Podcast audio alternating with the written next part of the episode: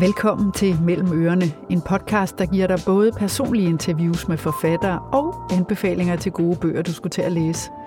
Jeg hedder Cecilie Frøkær, og jeg har hver gang flere gæster, der taler om det samme emne, men fra forskellige vinkler. I dag handler det om true crime og uopklarede kvindemord. For i 1989 og 90 blev en række kvinder slået ihjel i Københavnsområdet, og på trods af, at opklaringsprocenten er meget høj i Danmark, så er de fleste af drabene fra den periode stadig uopklaret. Er der flere gerningsmænd, eller er det den samme morder? Det forsøger min første gæst, tidligere efterforsker ved politiet Sebastian Rikkelsen, at finde svar på i en række nye podcasts, der har premiere i næste uge.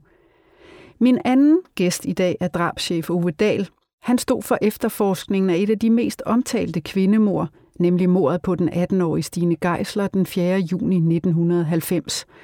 Det blev døbt karnevalsmord, fordi det skete, mens hele byen festede til samba-rytmer. Sagen er blevet kaldt drabsafdelingens åbne sår, fordi den aldrig er blevet opklaret, og den fylder stadigvæk noget for Ove Dahl her næsten 30 år efter. Til sidst i podcasten giver Ty Brink anbefalinger til gode bøger, blandt andet om andre virkelige forbrydelser. Velkommen til Mellem Ørene.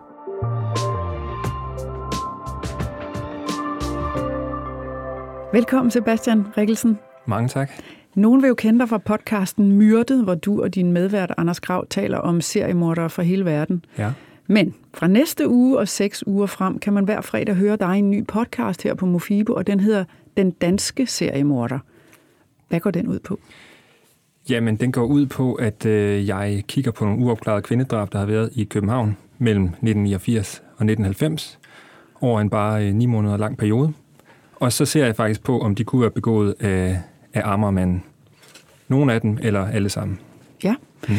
Og grunden til, at øh, du retter blikket mod ham, ja. Amagermanden, hvorfor det? ja, det er fordi, at han er jo, i, i mine øjne er han jo nok en af de værste serieforbrydere, vi har haft i Danmark i, i nyere tid. Og så, øh, så har jeg en baggrund som politibetjent inde hos Københavns Politi. Og jeg kan huske der i 2010, da, da han blev anholdt, der var jeg på, på arbejde som efterforsker inde på Station City.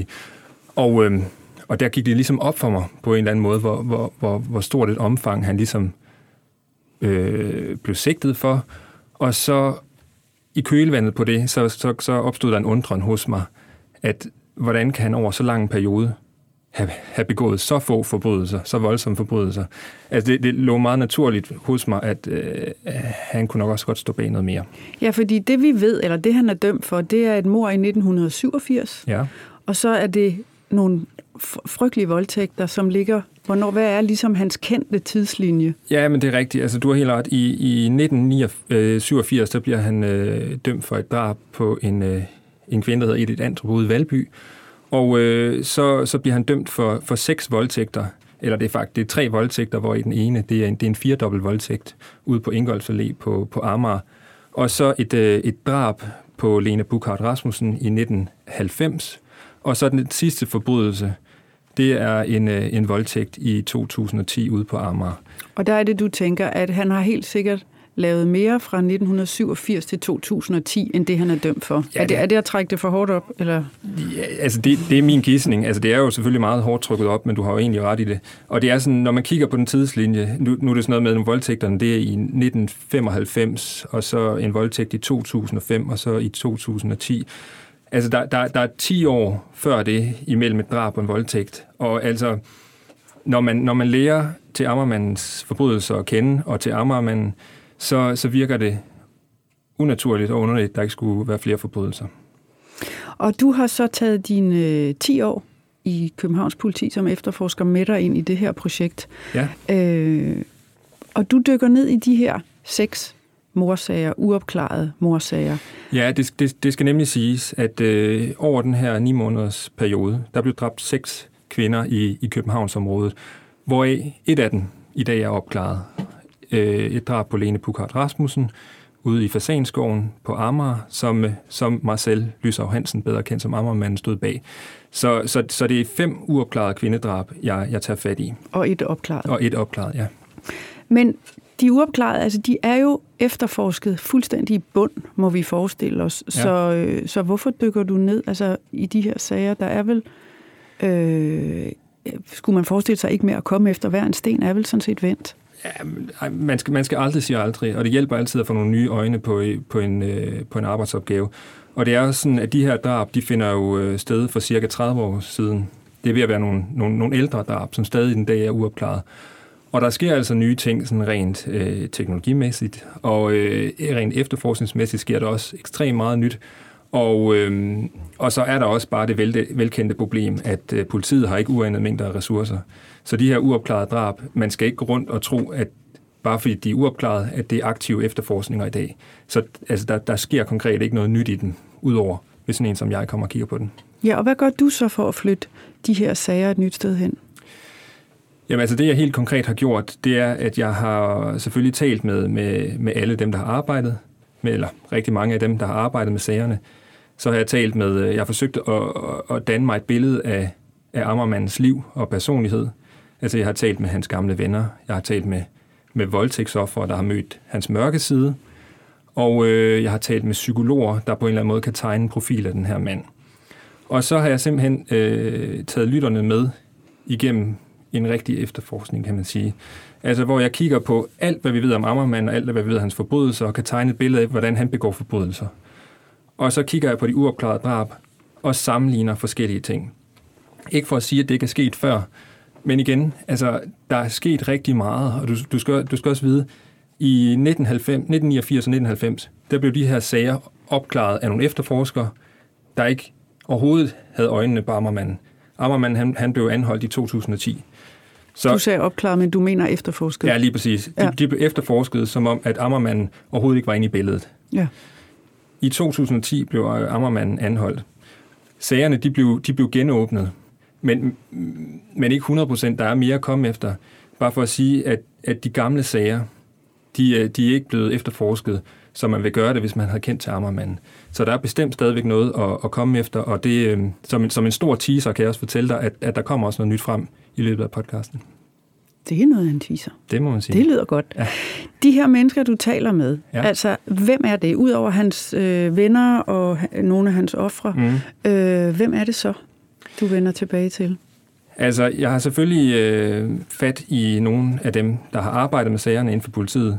Altså Ove Dahl, som, øh, som, som du som har også talt er gæst i dag, Som ja. også er gæst, ja. Og øh, så øh, drabschefen øh, ude fra, fra Hvidovre. Et af drabene skete i Hvidovre, skal siges. Mm. Og Københavns politikreds dækker ikke Hvidovre. Så det, det er en anden drabschef, der sad med den. Og øh, så har jeg talt med, øh, med retsmediciner, altså dem, der ligesom har, har kigget på lignende. Jeg har talt med retsgenetikere. Det er dem, der ved alt om DNA-spor, som også kan fortælle, hvordan fremtidsudsigterne for at opklare de her sager ser ud. Altså, fordi, teknologien ændrer sig hele tiden. Ja. Og det skal også siges, i, i, i 1990 og 89, der fandtes DNA ikke.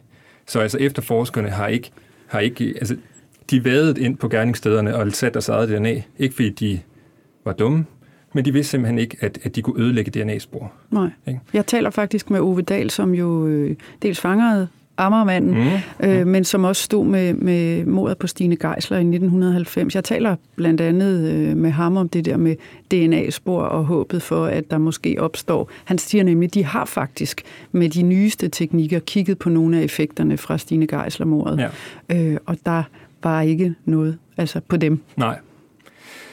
Nej, det har du ret i. Altså, hvad hedder det? I forbindelse med, at Ammermanden han, han blev anholdt og sigtet i de her sager, der skete der jo et helt stort gennembrud omkring DNA-teknologien og efterforskning. Ja. Og derfor så tog man de gamle, de gamle sager op øh, i 2012 og, og genåbnede dem. Og du har helt ret. Øh, det, gav, det gav ikke noget endegyldigt match, som pegede på Ammermanden. Men det skal igen siges, at den her med DNA-teknologien, at det udvikler sig sindssygt hurtigt. Ja, der kan jo netop, altså det taler Ove Dahl og jeg også om, der kan jo faktisk ske noget herfra og de næste 10-15 år, det som man sagtens, slet ikke det har kan der sagtens, og jeg, og jeg taler jo blandt andet med en ekspert, der sidder og arbejder med det her, der siger, at, at der er ikke særlig mange år til, hvis du finder en blodklat, så kan politiet gå ind og lave en undersøgelse på den her blodklat og finde ud af et signalement.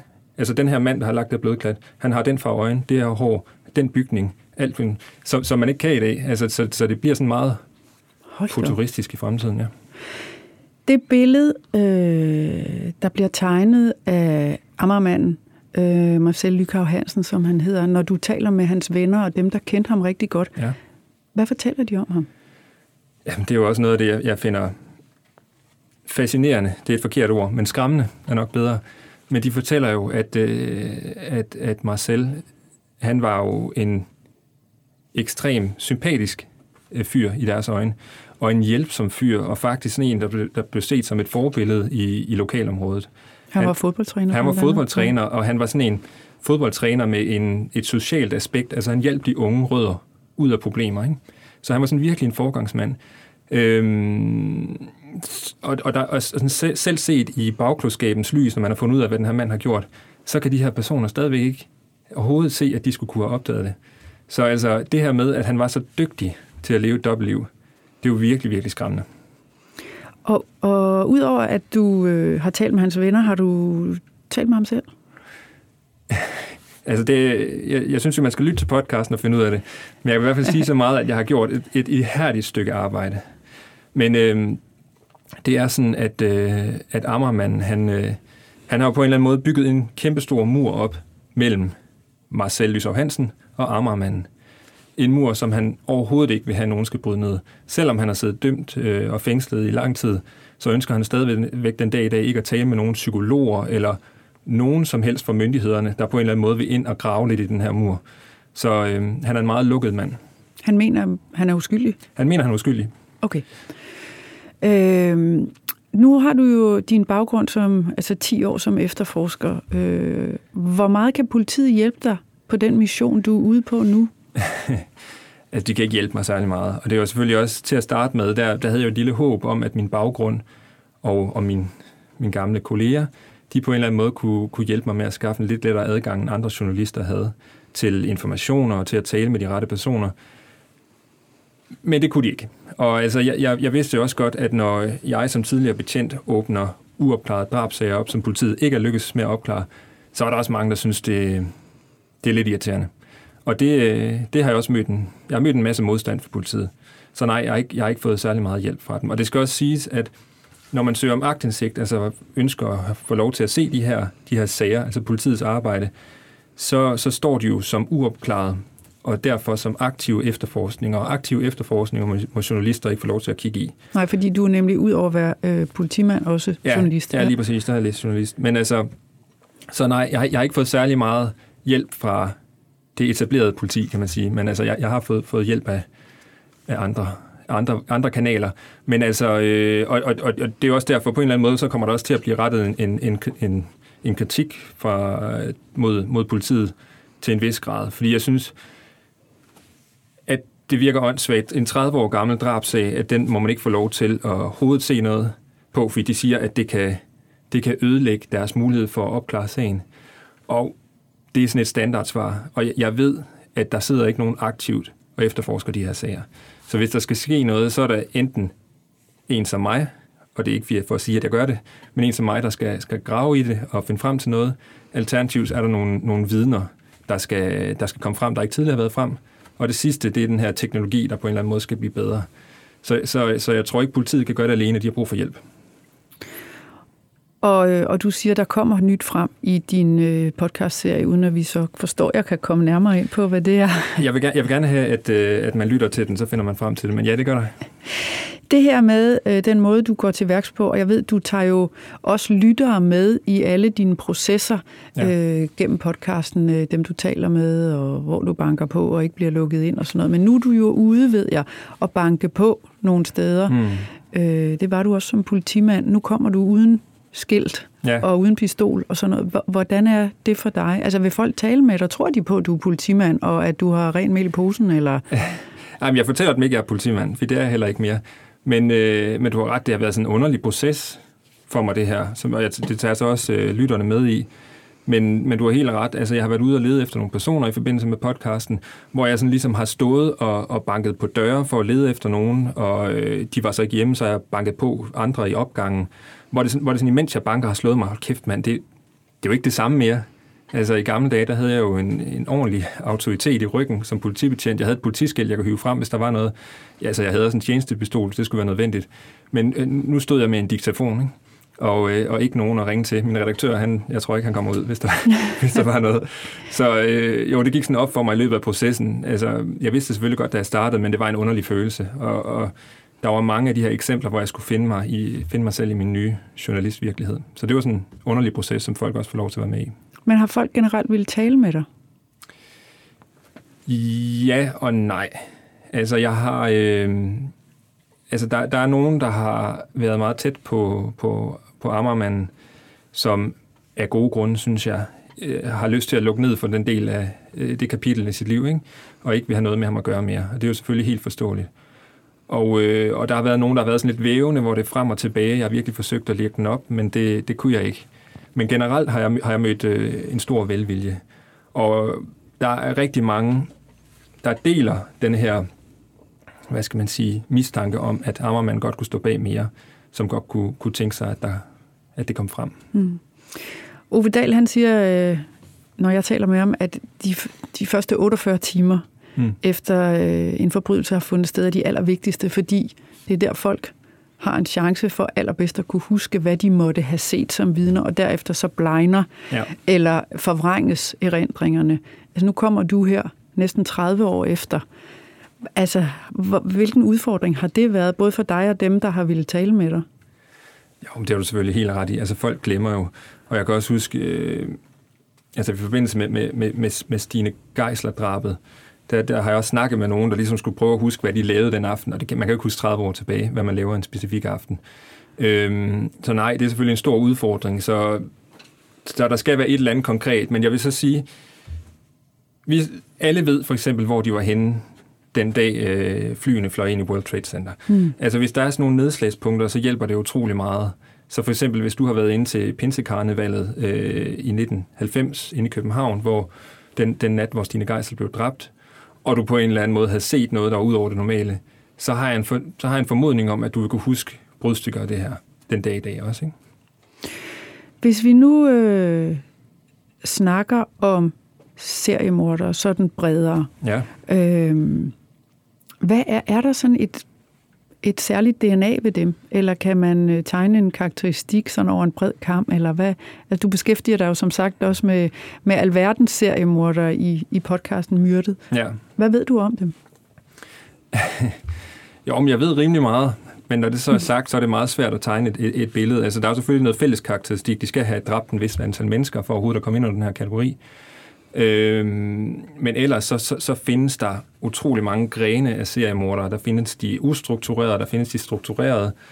Der findes nogen som, som, som, som Ammermann, som klart er struktureret, og som kan leve et dobbeltliv. Altså han, han, øh, han har været aktiv over en lang periode. Og det, og det er jo dem, der er fascinerende og skræmmende kan man sige. Det, altså det, fordi han, det, udadtil så var han den der fodboldtræner, et forbillede, lokalområdet, far til to mm. sønner, mm, levede mm. med sin ungdomskæreste. Altså helt normalt. Helt normalt. Totalt normalt. Han var en, man overhovedet ikke ville, øh, ville trække på skulderen over, hvis han, hvis han kom ind et sted. Altså en helt normal fyr. Og det er jo den her frygt, der så opstår, at hvem kan være seriemorder? Kan han være seriemorder, ham der sidder ved siden af mig? På en eller anden måde. Øh, så, øh, så man kan sige, at, at, at det her dobbeltliv, han har levet, det er nok det mest fascinerende, og vel det, man kan... Det, der er grunden til, at, at hele den her true crime-bølge omkring seriemorder er så populær. Det er sådan en som Ammermann. Ja. Er der andet, man kan, man kan sige om... Øh, altså, udover at de jo så, en mange af dem er i stand til at leve helt uberørt mm. et dobbeltliv. Er der andet? Altså man tænker, er de født med evnen til at være så øh, modbydelige, eller er det en mor, der ikke har kysset dem nok, ja. og en far, der glemte at spille badminton med dem i haven? Eller, mm. Altså, kan, den viden, du har, hvad, hvad siger den? Jamen, den siger, at der ikke er noget endegyldigt bevis. det er, altså, der er mange diskussioner omkring det her, om det er arv eller miljø, der gør, at nogle personer udvikler sig så voldsomt. Og jeg, jeg, jeg tror generelt, så er de fleste af den holdning, at der er et eller andet galt i barndommen, for at det kan ende sådan her. Der er så nogen, der latent har lettere ved at komme derud end andre. Og øh, det, jeg har undersøgt mig frem til, det er, at Ammermandens barndom, han kom fra et relativt beløst, øh, belastet miljø. Hvordan? Øh, han kom ud fra Vestamager øh, i, i, i en del af underklassen, og øh, hans omgangskreds allerede fra barns ben var nogle småkriminelle typer. Noget, der hedder Nørre Minde, Mindeklubben. Øh, det var dem, der blev til bullshit, hvis man ved. En, en rockerklub ude på Vestamager. Øh, men, men hans forældre, alt tyder på, at de var, de var normale, kærlige forældre. Der er ikke rigtig andet, der, der, der, der, der tyder på det. Så, øh, så han må klart have haft en eller anden form for... Altså han må være født med et eller andet, og det er så blevet trigget af et eller andet. Det er allerede fra, fra en relativt ung alder, ved man, at han udviklede Øhm, han gik langt længere end alle de andre drenge i området. Hvordan? Altså, han startede for eksempel øhm, med at begå indbrud sammen med nogle kammerater i en meget, meget ung alder. Altså sådan noget, sådan noget småkriminalitet, det blev så til indbrud øh, i teenageårene, hvor, han så, øh, hvor de så lavede indbrud hos folk, der var hjemme, hvor de lå og sov om natten. Okay. Og hvor, hvor, hvor det blev sådan ved, at de var, de var et firekløver, der gjorde det her, og de tre andre, de blev mere og mere bange for mig selv, fordi mig selv, han vil gerne blive inde. Han, altså, han, han vil hele tiden rykke grænserne. Jamen, så, vil han, så vil han gå ind i køleskabet og drikke en øl, mens de var der, mens, mens de lå og sov derinde. Altså, dem, der dem, boede der. Dem, der ja. boede der. Og så endte med næste gang, så vil han ind i soveværelset, hvor de lå. Og til sidst, så vil han stå og kigge på den. Ikke? Altså, hvor de andre, de vil hugge nogle ting, og så vil de bare hurtigt ud. Altså, så, så på den måde, så var han afvigende for en ung alder, hvor han, hvor han hele tiden rykkede sine grænser længere og længere og længere. Og der er også, der er også eksempler på, at han, altså, han, var, han var sadistisk, når de øhm, for eksempel øh, hvad hedder det, trynede nogle af de lidt yngre drenge. Så er der også eksempler på, at han, han gik længere end de andre. Altså, øh, hvad var det, nogle, nogle, nogle, nogle små drenge, der var ude på Amagerfællet på sådan en skovtur af en eller anden art, og legede, legede indianer og skød med bue og pil. Og så kom øh, Marcel og sine, sine kammerater og fandt noget. De var et par år ældre hvor, hvor de så begynder, Marcel, han blev lynhurtigt leder af den her lille gruppe, fordi han netop var så grænseløs. Ja, lige ja. præcis. Han var ikke en særlig stor fyr, men han var bare frygtløs. Så, så beder han øh, sin kammerat om at holde de her drenge, og han begynder at lede i, i deres telt og hugge nogle ting, og så finder han et toiletpapir, hvor han så... Øh, nej, han finder først en snor, og så binder han binder han øh, en af drengene på en måde, sådan at hans arme er på ryggen, og så en, en, en øh, lykke. lykke rundt om halsen, så hvis han bevæger sine arme, så kvæler han sig selv, drengen. Det gør han, hvorefter Marcel tager noget toiletpapir og binder rundt om hovedet på den her dreng, og så finder han lighter frem og sætter ild til, til papiret. Ikke? Og, det, og det er også beskrevet af de her, hans kammerater, der var med til det her, at de, de, de starter med at grine af det, fordi det er sjovt at ydmyge på en eller anden måde, hvis man ja, tænker på det på den måde. Men altså de her, de her grin, de forstummede stille og roligt, ikke? Når, når Marcel kørte for langt ud af en tangent. Og det skal så også siges, lige, lige den her måde at binde på, den er ekstremt sjældent. Jeg har aldrig set den før, selvom jeg også har været ude til drabsager. Og det var eksakt den samme måde, som øh, hvad hedder det, Stine Geisler blev fundet bundet på øh, i 1990. Som en teaser. Ja. Ja. Det er jo det, man vil kalde meget tankevækkende, ikke? Det må man sige. Jeg skal bare høre, hvad, hvad, hvad skete der med den dreng med ild i toiletpapiret rundt om hovedet? Altså, han, slap han fra det uden men, eller hvad? Ja, det, ja, det gjorde han, skal sige. Altså, det er sådan, at øh, da, da han så tændte papiret, der, der sagde han så til sin kammerater, vi skrider. Og så løb øh, de, de venner, der også var blevet taget til fange, de løb så over og hjalp ham, så han fik nogle, nogle mindre forbrændinger, ikke, ikke noget voldsomt.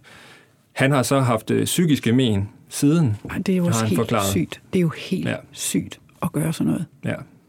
Jamen, det er der ingen tvivl om. Og, altså, og hvis man begynder at grave ned i Ammermans historie, så finder man mange eksempler af, at han var grænsesøgende, som, øh, som ikke er set tidligere, synes jeg. Ja. Hold op. Mm. Øhm, nå, øh, ja. altså, jeg skal høre dig sådan her afslutningsvis. Altså, interessen for for virkelige forbrydelser boomer jo, som du også øh, selv ja. nævnte. Ikke? Der er tv-serier, der er podcasts nu også. Ja. En mere, nemlig din fra næste uge, og der er bøger, og der er film og sådan noget. Hvilke overvejelser øh, har du gjort dig øh, undervejs om, hvor går grænsen mellem mm. oplysning, kan man sige, med et formål, øh, måske for at få hjælp til at at skaffe nye oplysninger, der kan opklare de her ja. sager, og hvor går det bare som ren underholdning, ja. hvilket jo må være til stor både gene og sorg for de efterladte, at der bliver altså at der fortsat er fokus på de her sager, mm. hvor, det, hvor det er deres kære, der er blevet, blevet dræbt. Altså, det er jo sådan en øh, debat, som har meget op i tiden nu her, fordi det netop er eksploderet på den her måde. Og jeg vil sige, sådan først og fremmest, så, så, så er der jo, så mor er jo på en eller anden måde underholdning fra back in the days, altså hvor man gik ned på, øh, på, på markedet og så en offentlig halshugning med sin, øh, med sin familie og en madpakke. Ikke? Så, og, og jeg vil sige, de her etablerede medier som Station 2 og alt muligt krimistof, det, det, det er bare populært også som underholdning. Men jeg har selvfølgelig gjort mig nogle, nogle store overvejelser. Jeg har også været i kontakt med, øh, med, med de pårørende til de personer, jeg har, øh, øh jeg har beskæftiget mig med. Øhm, men så vil jeg sige, at lige præcis den podcast, jeg laver, den, den, den mener jeg absolut hæver sig over, over øh, underholdning, fordi at øh, jeg gør noget aktivt for i nogle uopklarede sager, hvor jeg mener, det er i den offentlighedens interesse, at jeg kigger på det. Men jeg synes så heller ikke, at man skal være flov over, at jeg vil gerne have, at folk lytter til det. Så jeg har selvfølgelig pillet på nogle knapper, der gør, at det er interessant at lytte på, rent spændingsmæssigt. Og det, det, det står jeg også gerne ved, ved og øhm, så det kan godt kombineres, synes jeg. Men alt, hvad du, der er i din podcast, det er virkelighed? Det er virkelighed, ja. ja. Og du har fået okay fra de pårørende? Ja, det har jeg, og om ikke andet, så har jeg i hvert fald øh, forsøgt at kontakte dem. Ja. Øh, jeg ved, at du i din podcast kommer med en opfordring den må du også gerne øh, slutte med her ja. i dag. Hvad er det, du håber på? Jamen, som sagt, så tror jeg jo, at politiet vil ikke selv sige det, men jeg tror, de har brug for hjælp til at få opklaret de her sager. Og det er jo et, et stort ønske, jeg har, at de må meget gerne blive opklaret. Øh, så, hvis, så hvis man har nogle informationer om, øh, om de her sager, så er det med at komme ud af busken enten til mig eller til politiet. Hvis de kommer til mig, så vil jeg øh, tage offentligheden med i, i efterforskning af den. Alternativt gå til politiet med det. Ikke? Det er hermed givet videre, og øh, som sagt, Sebastian, fra næste fredag og seks fredag frem, der graver du altså dybt i de her uopklarede sager i podcasten, der hedder Den Danske Seriemorder, og det her på Mofibo. Tak fordi du kom. Tak fordi jeg måtte. Velkommen, Ove Dahl. Tak. Du stod for efterforskningen af mordet på Stine Geisler, og sammen med andre af dine sager, så kan man læse om den i bogen, der hedder Drabschefen. Hvordan vil du beskrive Stine Geisler-sagen? Ja, for det første så var det øh, min tredje drabsag, efter jeg var kommet i drabsafdelingen. Og øh, Stine Geisler var jo en, en 18-årig øh, pige, som øh, var midt i en studentereksamen, og hun blev jo øh, fundet dræbt øh, nede i en kælder. Og øh, i og med, at det var en, en 18-årig, ganske uskyldig pige, kvinde, som var på vej ind i, i voksenlivet, så var det jo for, både for mig, men, men for os alle sammen, et øh, umådeligt øh, bestialsk drab. Og når der sker det, hvis vi går tilbage til den 4. juni 1990, altså du bliver kaldt ud til kælderen i Tejlgårdstræde. Hvad, hvad gør du, når du træder ind ad døren på det, der vel hedder en, hvad hedder det, en crime scene, hedder det på engelsk. Det hedder et gerningssted. Et gerningssted på dansk, Og det, der skete i der anden pinsedag, var jo, at jeg blev ringet op af min daværende chef, det var Volmer Petersen, som var blevet kaldt ud til, til stedet i Tejlgårdstræde nede i den her kælder. Og så skal han have nogle folk ind, og han skal blandt andet have, have en ind, der skal ligesom styre selve efterforskningen, og det valgte han så, det skulle være mig. Og det vil sige, at jeg kommer der ud og kommer ned i kælderen, det er Volmer Petersen, der ligesom styrer det, der sker på selve stedet med teknikere, retsmediciner osv., men jeg skal sætte en hel masse andre ting i gang med alle de der uopsættelige efterforskningsskridt, der skal, der skal sættes i gang. For det første skulle vi have hende identificeret, for vi vidste ikke, hvem hun var. Øh, og vi skulle selvfølgelig også have konstateret, hvorvidt der var sket en forbrydelse eller ej, og det kunne vi ret hurtigt finde ud af.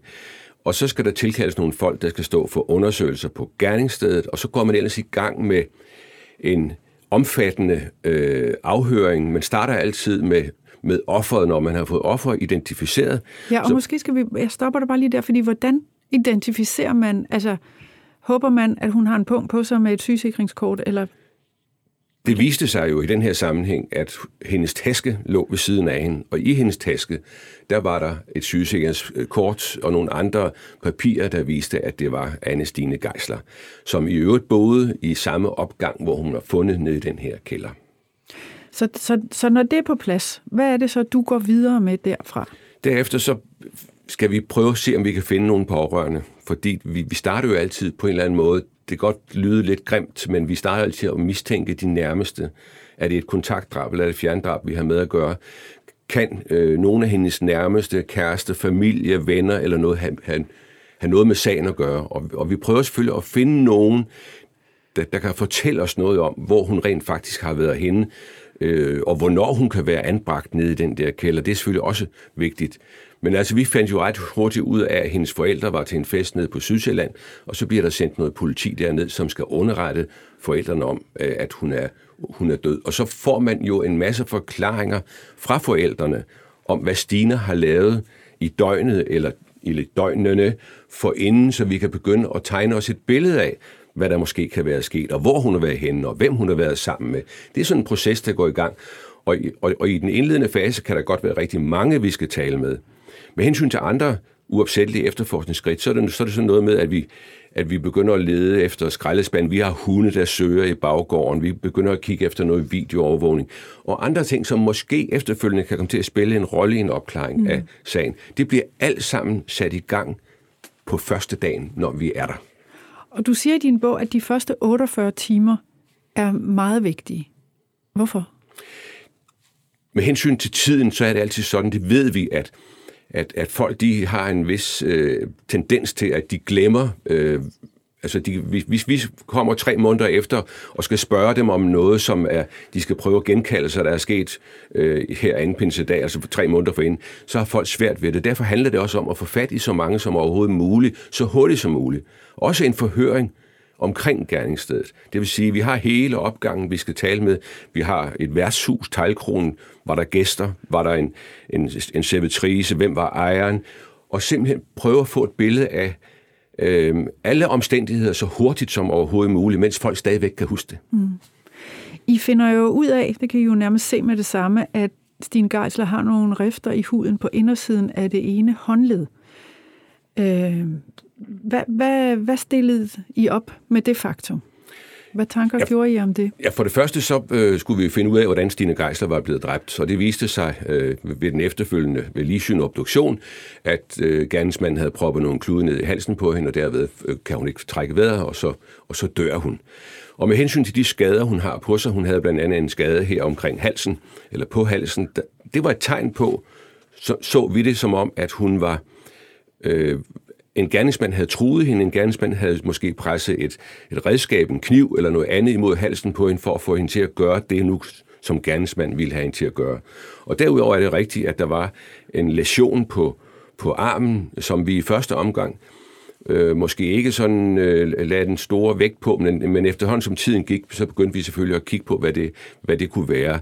Men det viste sig jo øh, også, at det var til synlædende jeg troede i starten, det var sådan en afværgelation, hvor hun havde øh, haft hænderne op og, og forsøgt at afværge det, der var ved at ske osv. Øh, men, men, men retsmedicinerne mente altså, det var, det var noget, der var ridset i hendes arm, efter hun øh, var holdt op med at trække vejret, det vil sige efter hun var død. Det er ikke sikkert, at gerningsmanden har vidst det, øh, men, men, men det er sådan noget med, at der, hvis blodet ikke, øh, når blodet de stopper med at løbe, så det er det, de kan sige, at så er det noget, der er sket, øh, efter hun er afgået ved døden. Øh, Øh, der var mange gissninger om, hvad det kunne være. Øh, der, der var mange, der troede måske, det kunne være et tegn på et eller andet. Det, det, det, kunne, det kunne være nogle forbogstaver, men vi lavede en omfattende undersøgelse med det, uden at, at vi jo øh, på noget tidspunkt kom det nærmere. Ja, fordi man læser jo, øh, øh at seriemorder, hvis der var tale om en sådan, ofte efterlader sig en eller anden form for signatur. Øh, jeg har læst mig til, at 86 procent af amerikanske seriemordere gør den slags.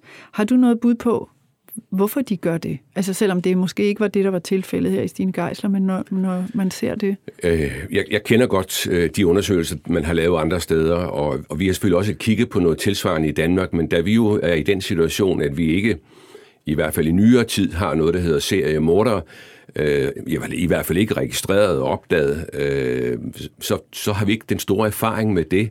Men, men, men vi kigger selvfølgelig altid på, hvorvidt gerningsmanden har foretaget, om, om gerningsmanden måske har stjålet noget, som, som et slags trofæ, kan man næsten kalde det. Det, det har også været op at vende. Altså stjålet noget fra offeret? Ja, stjålet noget fra offeret, det kunne, det kunne man også forestille sig. For ligesom at, det har vi haft eksempler på, hvor vi mange år efter øh, har fundet eksempelvis smykker, fra offeret hos den gerningsmand, der senere er blevet anholdt. Hvorvidt det er et trofæ eller ej, det ved jeg ikke. Hvorvidt det her det er en, en, en signatur, øh, det kan jeg ikke vide. Vi har aldrig kunnet få det om jeg så må sige, øh, identificeret. I afhørte jo cirka 4.000 mennesker, og sagen blev slået meget stort op i pressen. Der var sådan øh, maksimal opmærksomhed på den. Hvordan vil du beskrive den her sag sådan rent efterforskningsmæssigt? Altså var den større, var den mindre, var den særlig svær, eller i forhold til, til andre sager? Ja, for det første var det en, en, en rigtig svær sag, fordi vi fik jo ikke noget gennembrud øh, i den ret hurtigt. Øh, det er det ene element, og det er rigtigt. Cirka 4.000 mennesker blev der afhørt, og det var jo lige fra familie, venner, skolekammerater, tilfældige mennesker osv. osv. Og det er jo, når man starter sådan et sted, så breder det sig som, som ringe i vandet. Så derfor blev det øh, til, til, til så mange. Men det andet element, som, som var vigtigt i den her sag, øh, var jo, at desværre, vi er i 1990, tiderne var helt anderledes med hensyn til øh, tekniske spor, tekniske beviser, øh, DNA osv. Det, det eksisterede ikke dengang. Øh, og kriminalteknikerne, som er dem, der skal finde øh, sporene på gerningsstedet fra gerningsmanden, fordi jeg har den påstand, at gerningsmanden, gerningsmændene altid efterlader sig nogle spor. Så, så det var et af de allervigtigste faktorer i den her sag, det var, at der desværre ikke var øh, nogen spor fra gerningsmanden. Og det betyder også, at man kommer til at famle lidt i blinde, og når man havner som jeg skal tale med så mange mennesker, øh, 4.000, man har ikke, om jeg så må sige, noget at slå med. Det vil sige, man, man har jo ikke noget konkret, man har ikke noget konkret, der kan forbinde en eventuelt person til selve gerningsstedet, når teknikerne ikke har fundet noget. Og hvis nu det var sket i dag, vil man så med de metoder øh, og forfinede teknikker, man har fået siden 1990, tror du så, der ville være masser af spor i dag, man kunne fange? Jeg er ret overbevist om, at hvis det drab var sket bare en 5, 6, 7 år senere, op midt i 90'erne, hvor vi begyndte med noget med DNA, hvor vores teknikere var uddannet til det, vores retsmedicin retsgenetikere, politiet generelt osv. Hvis det var sket en 5-6 år senere, er jeg overbevist om, at vi nok havde fundet et teknisk bevis, som kunne have knyttet gerningsmanden til gerningen. Udover at I jo interviewede altså næsten 4.000 mennesker, og I øh, kæmpede for at, at finde bare det mindste spor, der kunne lede jer øh, videre i sagen, så blev der jo samtidig i den periode begået syv kvindedrab, altså der i 89-90, øh, i den periode, hvor Stine Geisler også blev dræbt. De to af dem er opklaret, de fem er stadigvæk ikke. Og jeg ved, du stod jo for Stine Geisler, øh, og, og nogle af dine kolleger stod for, for de andre. Hvad, hvad betød det, at der var sådan en bølge af kvindedrab i de år der? Det var sådan i, det var min, min, min daværende chef, da han gik på pension året efter, der øh, sagde han, øh, øh, 1990, det var det forbandede år for ham, at han skulle slutte sin karriere med og efterlade en række uopklarede sager øh, i København. Der var også lidt, der var også nogen uden for København. Men det kom jo til at betyde, at vi blev umådeligt ressourcemæssigt belastet, og vi, vi havde, ikke, ikke fordi vi havde vi havde mangel på personale, fordi vi lånte simpelthen bare personale alle mulige steder i Københavns politi, som jo er en stor politikreds. Så, så selvom jeg kun havde sådan indledningsvis en lille gruppe på fire mand, så havde jeg nok 30 mand på sagen i rigtig lang tid hen over, langt hen over sommerferien og hen til efteråret. Og på samme måde var det sådan med, med alle de andre sager. Men det værste var jo, at vi havde jo ikke vi havde ikke den der succesoplevelse. Vi, vi havde godt nok et par andre drab indimellem, der blev opklaret, men vi kunne jo alle sammen se den der tendens med, at nu havde vi så mange kvindedrab, og vi kom ikke nogen vegne med dem på daværende tidspunkt. Ingen af dem blev opklaret. Det var et møg modbydeligt år i 1990 for os alle sammen, fordi vi arbejdede jo i døgndrift og knoklede øh, en vis øh, lægemstil ud af bukserne i mange, mange, mange uger og måneder. Og for mit vedkommende med Stine Geisler-sagen, så blev det jo i hvert fald til et par år. Ja, og, og sagen her blev jo kaldt drabsafdelingens åbne sår, fordi morderen stadigvæk ikke er fundet. Og vi skal lige høre et klip fra din øh, bog, som hedder Drabschefen, som du har lavet i samarbejde med Stine Bolter. Og her bliver den læst op af Fjord Trier Hansen.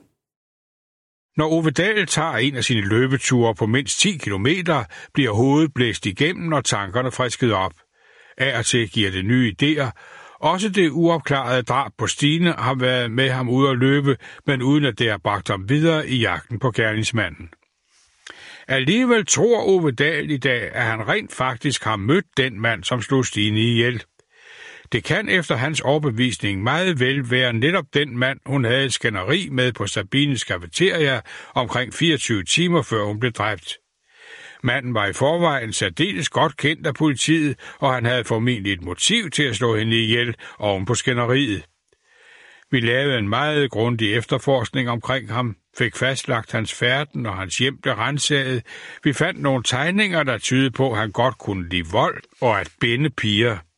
men de indicier var ikke nok til at bevise, at han var drabsmanden. Det er svært at sige, hvorvidt sagen ville være arkiveret som opklaret, hvis drabet var sket i dag. Nu bliver gerningsstederne behandlet helt anderledes end dengang. Der var heller ikke de samme muligheder for at teste DNA. Men som jeg plejer at sige, man kan ikke begå en forbrydelse af den her karat, uden at man sætter spor. Der skal forsvinde lidt til, før man er i stand til med sikkerhed at fastslå, hvem det kommer fra. Udviklingen inden for DNA betyder, at de adskillige cigaretskod, som blev fundet på og omkring gerningsstedet, er blevet genanalyseret mange år senere, men for sent. De biologiske spor var forsvundet. Alt er blevet prøvet. Vi kan se os selv i spejlet og sige, at vi har gjort alt, hvad der står i vores magt for at opklare den her sag. Mulighederne for at løse gåden er derfor ikke ret store i dag. For at den skulle kunne opklares i dag, må forbryderen fortryde og tilstå og bekende de få modbydelige detaljer, som kun han og politiet kender noget til. Du medvirker jo også i Sebastian Rikkelsens nye podcast, som jeg lige har talt med ham om, og han opererer jo med Amagermanden som en mulig gerningsmand, også i Stine Geisler-sagen. Og du siger i podcasten til ham, at det kan du hverken bevise eller afvise. Hvad betyder det? Ja, man kan sige, at helt tilbage der i, i starten af 90'erne, der, øh, altså for det første var det jo, Stine Geisler-sagen var en af de allermest beskrevne, og den havde den stor bevågenhed i pressen i mange år efter osv. Men der var også mange journalister, der, der spurgte ind til, om de der kvindedrab ikke kunne være begået af den samme gerningsmand. Kunne der ikke være tale om en seriemorder i den her sammenhæng? Og der kan jeg huske, at i hvert fald, øh, det var ikke noget, jeg sådan var øh, begyndt at tænke på dengang, men jeg kan huske min chef dengang, han blev spurgt om det, og han afviste det, at han, at han ikke øh, synes, at, at, at der var tale om en, en seriemorder. Øh, og så er vi efter 2010-2011, hvor vi altså fik fat i Ammermanden, der er jeg selvfølgelig også gentagende gange øh, blevet spurgt, da det jo lykkedes for os at, at få anholdt Ammermanden, som er dømt for et drab i 87 og et drab i, også i 90 ude i Fasanskoven, er jeg selvfølgelig også blevet spurgt, om han så kunne spille en rolle i den her sag. Og til det kan jeg sige, at inden jeg gik på pension i midten af 11, der brugte vi mange, mange kræfter på Ammermanden i relation til de der uopklarede kvindedrab, vi havde i 89 og 90. Vi gjorde alt, hvad vi overhovedet kunne. Øh, vi gjorde det også med, med de forskellige effekter, som vi havde liggende gemt fra den gang. De blev sendt til nye undersøgelser hos vores retsgenetikere, hvor der jo nu var kommet nye muligheder og nye teknikker osv. i et forsøg på øh, måske at optimere det. Og sådan lidt mere konkret blev jeg selvfølgelig også spurgt om, hvorvidt Ammermanden kunne spille en rolle i, i Stine Geiser-sagen. Og til det kan jeg bare sige, at vi gjorde alt, hvad vi kunne for at finde ud af, om vi kunne placere ham der på den ene eller på den anden måde. Altså en mand, som er, er dømt for to drabdel, og så har nogen, der ligger nogle drab derimellem, så ville det jo være helt naturligt, at vi som politi begyndte at interessere os for ham. Og det gjorde vi virkelig. Øhm, og når jeg siger, at jeg ikke kan afvise det, og jeg kan heller ikke bevise det, så er det faktisk ganske enkelt på den måde, at vi, vi prøvede jo at finde nogle beviser. Det kunne vi ikke, men vi kan jo heller ikke finde nogen, der kan fortælle, at han ikke har noget som helst med det at gøre. Så det er bare min konklusion. Det er, det er et åbent spørgsmål, hvorvidt han har begået andre drab, som han jo ikke er dømt for, men vi prøvede at finde ud af, om der var nogen, vi, vi, vi, vi, vi kunne hænge ham op på, og i høj grad prøvede vi med Stine Geisler-sagen. Men, men da jeg ikke kan bevise det, kan jeg selvfølgelig ikke sige, at det er ham, der har gjort det. Kan man forestille sig, nu taler vi om, hvad, hvilke teknikker, der bliver mulige, og der er jo sket vanvittigt meget fra 1990 og bare til i dag. Kan man forestille sig, at der fremadrettet, der fortsætter den udvikling, så de effekter, jeg formoder, man stadigvæk har liggende fra, fra Stine Geisler-sagen, dem kan man teste på nye måder om for eksempel 10 år eller 15 år, og så linke morderen til det drab? I forbindelse med sagen mod Ammermanden, der var det jo rent faktisk sådan, at vi havde en såkaldt firedobbelt voldtægt, som var fra 1995, det vil sige, at den var 15 år gammel. Og i den var der nogle effekter. Der var blandt andet en kniv og nogle bindebånd og forskellige ting, som vi hentede frem i lyset. De, de havde ligget tørt og godt og mørkt nede i politigårdens kælder, og det blev sendt ud til vores dygtige retsgenetikere. Og de var, selvom der var gået 15 år, hvor det havde ligget uberørt, i kælderen var de i stand til med sikkerhed at sige, at der var sved fra ammermanden både på kniven og på tre af de der bindebånd. Så derfor var det også min forhåbning, at med de ting, vi havde liggende i sagen mod Stine Geisler, der ligger blandt andet den, en, en omfattende, jeg ved ikke hvor mange meter, men der er rigtig, rigtig mange le, meter ledning. Øh, der håber jeg selvfølgelig på, at der måske kunne være noget på. Det har været undersøgt en gang. Fordi hun var bundet med en sort Hun var bundet med sådan en sort ledning. Det har selvfølgelig været sendt ud. Hendes beklædning var der. Det har været sendt ud. Så, så tingene er blevet prøvet, og man har prøvet det af, uden at man kom frem til en, et konkret DNA-bevis i sagen, som jeg havde håbet på, man måske ville. Mm. Så det ved vi faktisk ikke, men der er ikke store udsigter til det. Nej, altså hvorvidt hvor, hvor, hvor, hvorvidt fremtiden, øh, altså der er også sket, nu, nu er det snart otte år siden, jeg gik på pension, og der er, der, der er selvfølgelig også sket noget i, i, fra, fra 11 til nu, og der vil formentlig også ske noget fremadrettet, så jeg, jeg kan da bare håbe på, at der mm. stadigvæk er en mulighed. Sagen vil jo øh, aldrig nogensinde blive forældet, og det, det kan da være, at vi måske alligevel... Vi, men man har kun håbet, øh, om der skulle dukke et eller andet op, men, men øh, jeg, jeg kan ikke vide det. I det klip, øh, vi hørte lige før, øh, som er fra din bog, der er 13 år gammel, der, der siger du jo, at du i hvert fald dengang troede, at du faktisk havde mødt drabsmanden. Øh, var Ammermanden til afhøring dengang, så har du haft ret i, at du nok måske havde mødt ham, hvis vi nu forudsætter, at det var ham.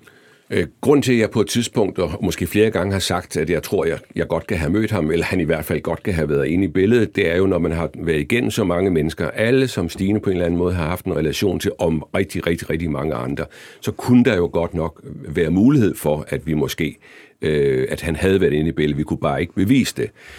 Øh, jeg kan sige omkring Ammermanden, han var ikke øh, inde i billedet og var ikke afhørt på noget tidspunkt i Stine Geisler-sagen. Han blev han blev afhørt tre år for inden i 1987, øh, da han var flyttemand i forbindelse med øh, et drab ude i Valby, som han senere er blevet dømt for, men i, syv, eller i 90 var han altså øh, ikke interessant, eller der var ikke nogen, der gjorde opmærksom på ham, og der var ikke nogen, der ligesom hentede opmærksomheden på ham, og vi tænkte ikke selv på ham. Altså, sagen er jo næsten 30 år gammel. Hvad fylder den for dig i dag? Det er sådan, at vi jo rigtig gerne vil opklare alle drabsager, og, øh, og så må man bare komme på et tidspunkt til den erkendelse, at der er nogle ganske få sager, vi ikke kan nå. Øh, men når vi så kigger hinanden i øjnene og kigger øh, os selv i spejlet og siger, nu har vi prøvet alt, hvad vi overhovedet kan, og vi har gjort, hvad der er menneskeligt muligt, vores kreativitet og vores fantasi rækker ikke længere, så må, så må sådan en som mig også komme dertil, at desværre øh, lykkedes det ikke. Vi nåede det ikke, men, men det er jo en sag, som, som jeg øh, aldrig nogensinde vil glemme, fordi den tog så mange øh, øh, ressourcer og så meget øh, af min tid dengang, og gjorde det i princippet stadigvæk op igennem årene, fordi hver, hver gang der var en ny sag, så var der nogen, der kom med nogle fiduser i Stine Geisler-sagen. Så den har fyldt rigtig meget. Men det er ikke sådan, jeg, det er jo ikke sådan, jeg ligger søvnløs om natten øh, på, på grund af det, fordi så skulle jeg nok aldrig sove, fordi der er også andre sager. Øh, men, men, men, men når jeg bliver spurgt til den, øh, når jeg udholder foredrag, er der tit, der, tit, der er tit mange, der spørger, øh, Ove, hvordan gik det i grunden med Stine Geisler? Blev, blev den nogensinde opklaret? Og så, videre. og så fortæller jeg selvfølgelig om, hvordan der var ledes. Så på den måde, på den måde holder jeg liv i Stine Geisler-sagen, fordi jeg også føler, at det er en af de sager, der fortjener aldrig at blive glemt. Og du har været med til at holde den i live her i dag også. Tak fordi du kom. Tak selv. Velkommen til. Mange tak. Det er blevet tid til boganbefalinger, og du begynder med tre bøger, der handler om virkelige forbrydelser. Ja, altså jeg har... True crime er jo utrolig populært, og jeg har sådan været lidt ude i hjørnerne og kigge efter forskellige ting, der passer godt ind under genren. Og den første, jeg har taget med, det er noget så sjældent som en historisk true crime. Det er den danske historiker Paul Duedal, der har skrevet en bog, der hedder Ondskabens Øjne. Og øh, det har ikke noget med Hannibal the Cannibal at gøre, men øh, det, er, det er historien om en dansker, Jens Nielsen, som øh, i 1892 var den sidste dansker i fredstid, der blev henrettet af staten i Danmark. Og øh, det er samtidig en historie om øh, slutningen af det 19. århundrede og vokse op der og falde igennem det sikkerhedsnet, der ikke eksisterede. Og Jens Nielsen, han havde sin alt stablet imod sig, og han havde heller ikke, øh, altså, han var øh, øh, søn af en øh, kvægtyv, og øh, øh, hvad hedder det, hans mor var handicappet, og han blev fjernet fra hjemmet som meget lille. Og allerede der begyndte han at vise nogle træk. Han blev sat til at passe køer, og han tæskede simpelthen de her køer sønder sammen. Og det blev værre og værre, og så gennem sit liv, så øh, øh, rejste han rundt i mange lande og øh, sad i fængsel flere steder. Og så til sidst i Danmark, der blev han fængslet for at have sat ild på store dele af London faktisk, og brændt gårde ned på, på Sjælland. Og i forbindelse med sit fængselsophold, der prøvede han også at slå tre betjente ihjel. Så øhm, det er en spændende og historie, og det er en virkelighed, som eller det er meget tæt på den virkelighed, som så var for 125-30 år siden. Så det er en tid, hvor forbrydelser selvfølgelig også fandtes. Ja. Og den næste, du har taget med og vil anbefale? Jamen, den næste, der, øh, det er øh, Jesper Bug Jebsens bog, der hedder Jeg som anklager. Det er øh, Jesper Bug Jensen er offentlig anklager, og han fortæller om sine sager. Og den, som sådan går igennem bogen, og som jo også er en af de mest kendte sager fra de sidste mange år, det er ubådssagen, hvor, hvor han var anklager i, i den sag. Og den fortæller han om. Og han fortæller også om flere af, af de andre sager, hvor han har været offentlig anklager på. Og, og det er ud fra... Altså, han er, han er en utrolig dygtig fortæller, og, og han tager han åbner også op med, hvordan det er at sidde i retssalen en hel dag og høre de her forfærdelige ting, og så bagefter skulle tage sin jakke og tage hjem og være familiefar og fungere normalt. Og, og det er en utrolig altså, spændende øh, øh, indgangsvinkel på det. Så det vil sige, det er de sager, vi andre ser på forsiden af aviserne, det er dem, han spiller en, en rolle i? Lige præcis. Øh, øh, og han fortæller om de dilemmaer, der er i den sammenhæng, og, og hvordan man gør, hvis man altså er overbevist om, at en person er skyldig, men man ikke har beviserne, hvor, hvor jo devisen er, at man vil hellere lade 10 skyldige gå, end en uskyldig blive fængslet. Så det er en spændende bog. Det er virkelig for, hvis man er interesseret i ja, retshandlinger i forbindelse med virkelige retssager, eller virkelig øh, kriminalitet. Den er, den er rigtig god. Ja, og den sidste, som, øh, som beskæftiger sig med ting, der er sket i virkeligheden? Jamen, den sidste, det er, det er jo egentlig fiktion, øh, men den er bygget på en virkelig begivenhed. Det er øh, Morten Papes fremragende bog, der hedder Guds bedste børn, som er bygget ud fra en virkelig hændelse, som er, er det, man kaldte øh, køllemordet fra 2008, hvor øh, to unge avisbud, øh, øh, øh, som ikke var født etnisk danske, de sad og holdt en pause på deres avisrute, og så kører der tre unge etniske danske forbi, som synes, de glor underligt på den, og de stopper bilen, og så hopper to af dem ud, og den ene han går fuldstændig umotiveret hen og slår den anden i hovedet med en køle. Og, og det, det dør han senere Og det dør ja. han senere af. Og det, og det er det, som, som Morten Pape har brugt som, som udgangspunkt for sin historie. Og den historie er spændende, fordi du følger både dem, der har gjort det, og du følger også ham, der er tilbage, efter hans ven er blevet slået ihjel. Og selvom det er fiktion, så ligger det utroligt tæt på virkeligheden, fordi Morten Pape, han kendte faktisk perifært den ene af dem, der blev anklaget for at have slået avisbuddet ihjel. Det var noget med, det var en af hans lillebrors gode venner, og hans far havde været kæreste med øh, moren til en af de her to drenge. Så, så det er en anden måde. Det er jo stadigvæk true crime, fordi det tager udgangspunkt i virkeligheden, men, men øh, det er så fortalt i romanform, hvor han selvfølgelig har nogle friheder. Han kan gå ind i hovedet på, på personerne på en anden måde. Men det er stadigvæk en utrolig spændende og, og, og, og rystende fortælling, så den kan jeg absolut også anbefale. Og der er mange, der er enige med dig, fordi den har faktisk, Morten Paper har lige vundet DR's romanpris. Ja, det er rigtigt. Velfortjent, synes jeg. Så Guds bedste børn er Morten Pape. Ja. Så vidt True Crime ty, så har du valgt tre gode bøger i en helt anden genre. Hvilken? Jamen altså, øh, sådan, jeg har prøvet lidt nogle alternative rejsebøger. Ja. Så øh, tit, når man tager ud og rejser, så går man rundt med TripAdvisor på sin telefon, eller Lonely Planet, eller turen går til.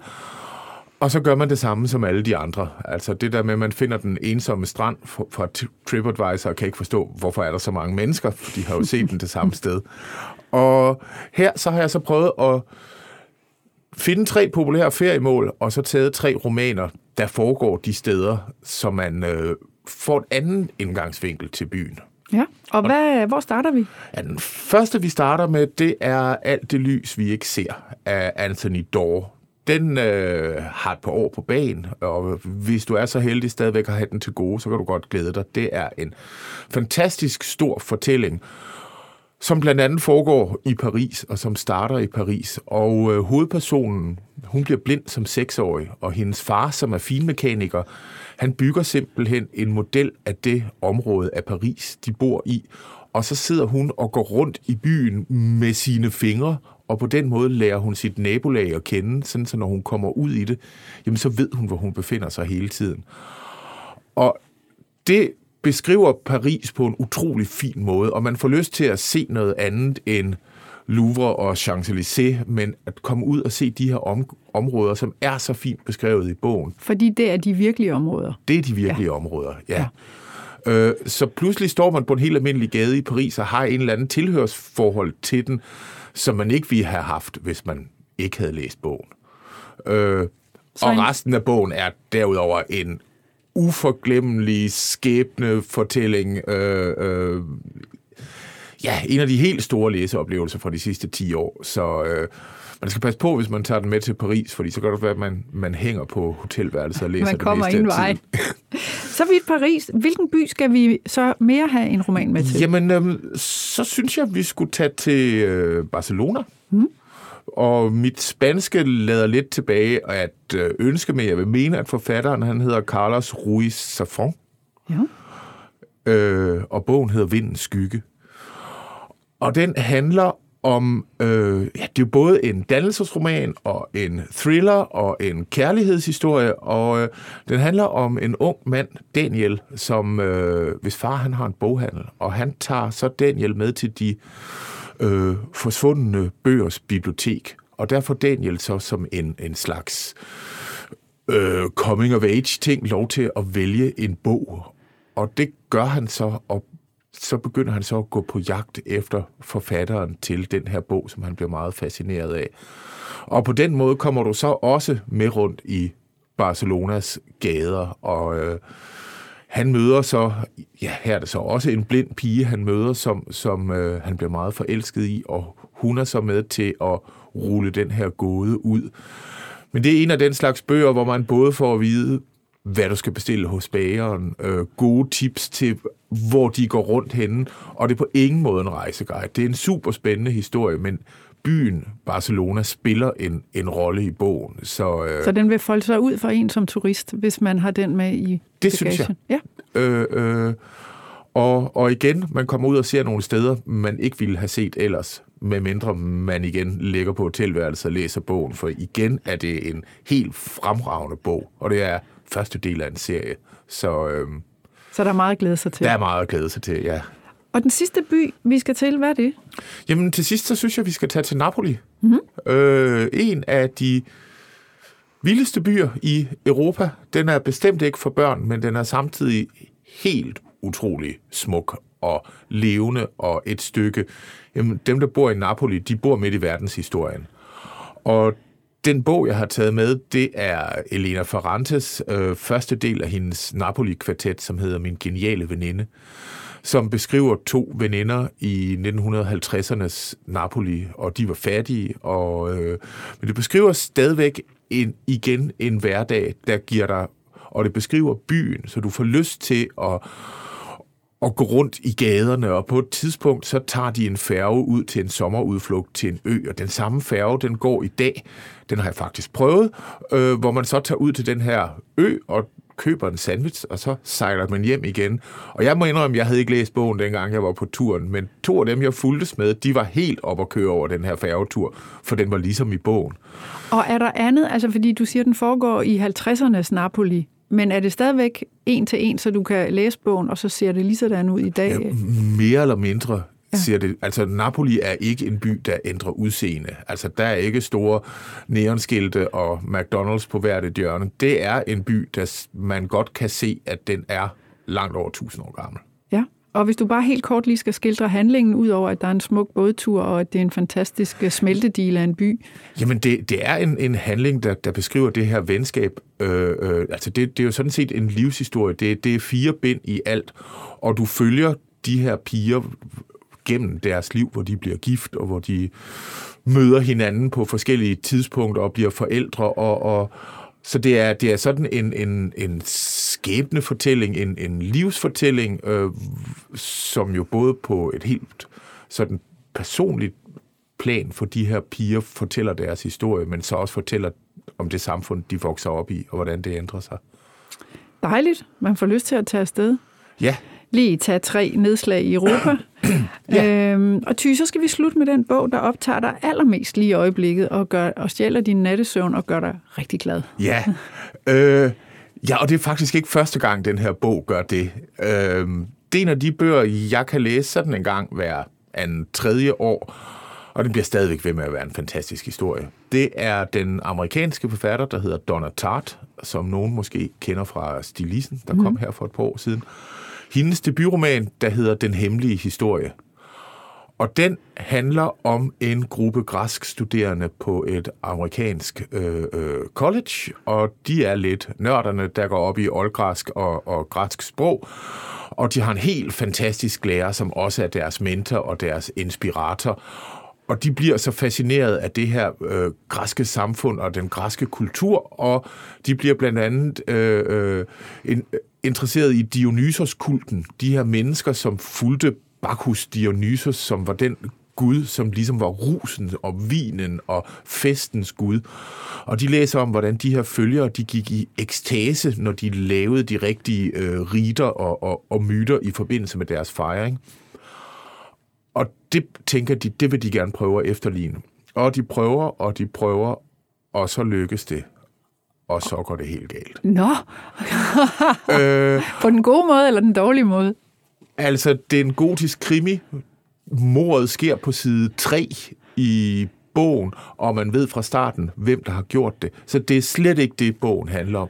Bogen handler egentlig mere om, hvorfor de gjorde det, og den er helt fantastisk. Øh, øh, både som, som øh, øh, hvad hedder det, e-bog og som lydbog, og hvis man har mod på det, så er det faktisk en selv, der har indlæst den engelske lydbog.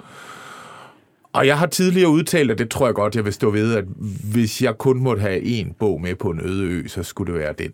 Så øh, den, den kommer med min allervarmeste Ja, det kan jeg høre. Hvor var det dejligt, Ty. Øh, tak skal du have. Selv tak. Og rigtig god sommerferie. Og i lige måde. Tak. Fordi nu er det jo sådan, at mellem ørerne går på læseferie, men jeg er tilbage igen fredag den 9. august med en ny podcast, og jeg lover, du kan godt glæde dig. Så have en rigtig god sommer, og jeg håber, I alle sammen får læst og lyttet en masse på genhør.